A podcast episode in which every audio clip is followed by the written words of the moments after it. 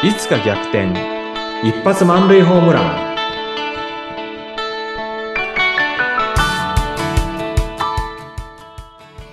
皆さんこんにちは。合同会社東きみなり事務所代表社員の東きみなりです。こんにちは、インタビュアーの山口智子です。東さん、もう早いもので2月に入りました。2月ですね。はい、ねまあ2月といえば、バレンタインかなというイベントごととしてはね、あるんですが、東さんのバレンタインは毎年いかがですか、毎年？毎年、毎年そうですね。あの、まあもちろん妻からはチョコレートもらいますけども、私が買うことも多いんですよね。自分がチョコレート食べたいから。あ、そうなんですね。自らチョコを買う。自らチョコを買う。はい。えー甘いものをお好きなんですね。甘いもの好きなんですよ。はい大好きですね。チョコレート、チョコレートが特に大好きなんですよね。わかります。私も大好きですね。美味しいですよね。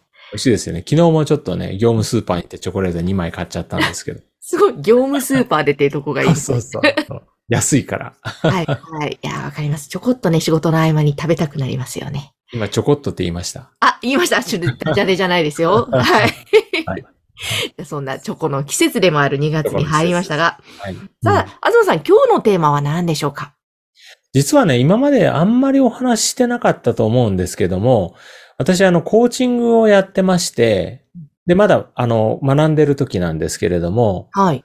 このコーチングのことについてですね、お話できたらなっていうふうに思います。あ、わかりました。はいコーチングなんですけども、うんまあ、よく聞きますが、こう、カウンセリングとコンサルとコーチング、うん何が違うんだろうってわからないんですけれども。ですよね。はい。私もね、なかなかわからないでいたんですけれども、例えば、例を挙げて考えたらちょっとわかるかなと思うんですね。長くなりますけれども、ちょっとこれお付き合いいただきたいんですけどもね。はい例えば、カウンセリングっていうのは、あの、家族の問題で悩んでいるような場合、カウンセラーさんのところに行って、で、カウンセラーさんに、まあ聞いてもらうんですけれどもねうん。で、その時に、あの、カウンセラーさんがいろんな、私も実際にカウンセリングって受けたことあるんですよ。うん、うん。あの、母親との関係のことで悩んでいて、うん。で、その時にカウンセラーさんはですね、例えばお母様はどんな方ですか？とか、どんなことで東様は悩んでるんでしょうか？とか、そんな時東さんどんなお気持ちですか？って、カウンセラーさんがこうしてくる質問に対して自分でこう答えているうちに、なんかこう、あ、自分にはこんな気持ちがあったんだとか、こんなところで母に対して怒りの気持ちがあったんだとか、そんなことに気がついていくんですね。うんでそこで、なんか自分自身で、じゃあこういうふうに行動を変えてみたら気持ちが変わるかもしれないなっていうふうに、なんか自分自身で自己解決する。それがカウンセラーさんからの質問と、それがカウンセラーさんが私の答えをしっかりと聞いて受け止めてくれる中で、うん自分自身で気づく。これカウンセリングのプロセスだなっていうふうに体感しました。ああ、なるほど。で、これがですねう、ん。あの、私、あの、キャリアコンサルタントなんですけれども、うん。キャリアコンサルティング、キャリアカウンセリングの場でも、あの、同じようなことを私やってるなっていうふうに思うんですね。うーん山口さんが、あの、会社にお勤めで、仮にね、会社にお勤めでいらっしゃって、で、キャリアコンサルタントの私のところに相談に来てね、例えばもう転職したいと思ってるんですけども、東さん、あの、私はどうしたらいいでしょうかっていうようなテーマで来たときに、やっぱり私は山口さんに対して、あの、どんなお仕事をされているんですかとか、それから、どんなところで悩んでると思われてるんですかとか、うん。そんな質問をどんどんしていくんですね。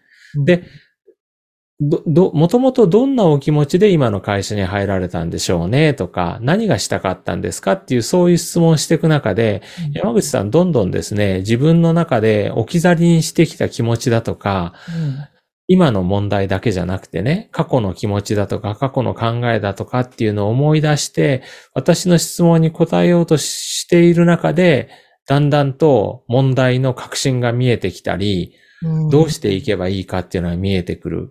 うんうん。そして、もしかしたら、別に転職しないでこの会社に残ったって、やれることいっぱいあるよね、とか、うん。あるいは転職してしまおうとか、それ山口さん自身が自己決定できる。まあ、そんなプロセスが、まあ、キャリアコンサルティング、キャリアカウンセリングなんですよね。うん。なので、あの、カウンセリングはカウンセラーがいろんな質問をしてきて、うん。で、クライアントである私ですとか山口さんがこうなんか答えていくうちに解決していくっていう点で共通してて、はい。じゃあコーチングはどうなのか？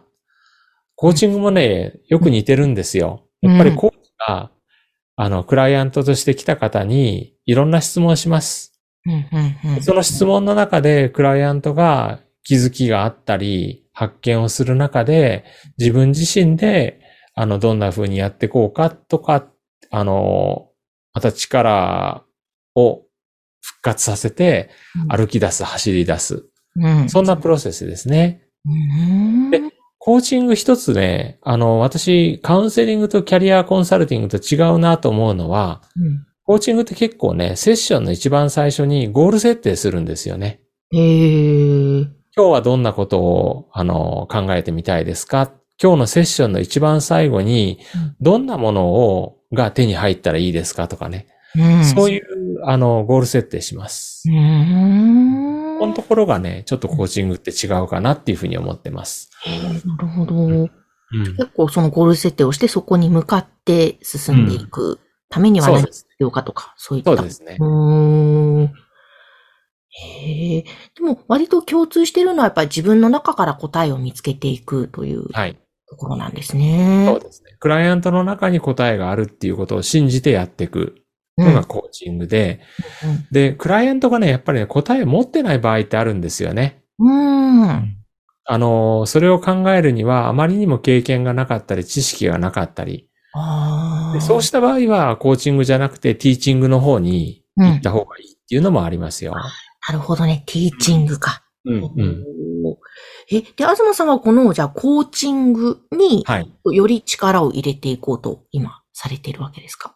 そうですね。あの、キャリアコンサルティングをやってきたんですけども、そのスキルっていうのを、もっとこう、広く使ってみたいなっていうところですかね。うん自分の貢献の場っていうのを、まあ、キャリアコンサルティングの場だけでももちろんいいんですけれども、なんか、こうなんかもっとね、あの、キャリアだけじゃなくて、あの、解決、ビジネスパーソンが解決したい課題っていうのは、キャリアだけじゃなかったりするんですよね。うーん。でそうした場に、私が持っているキャリアコンサルティングで培った質問の力だとか、傾聴の力っていうのをこう応用していって、うんもっと多くの人をね、あの、助けたいなっていうふうに思ってる。それでコーチングっていうところをやってみたいっていうふうに考えたんですね。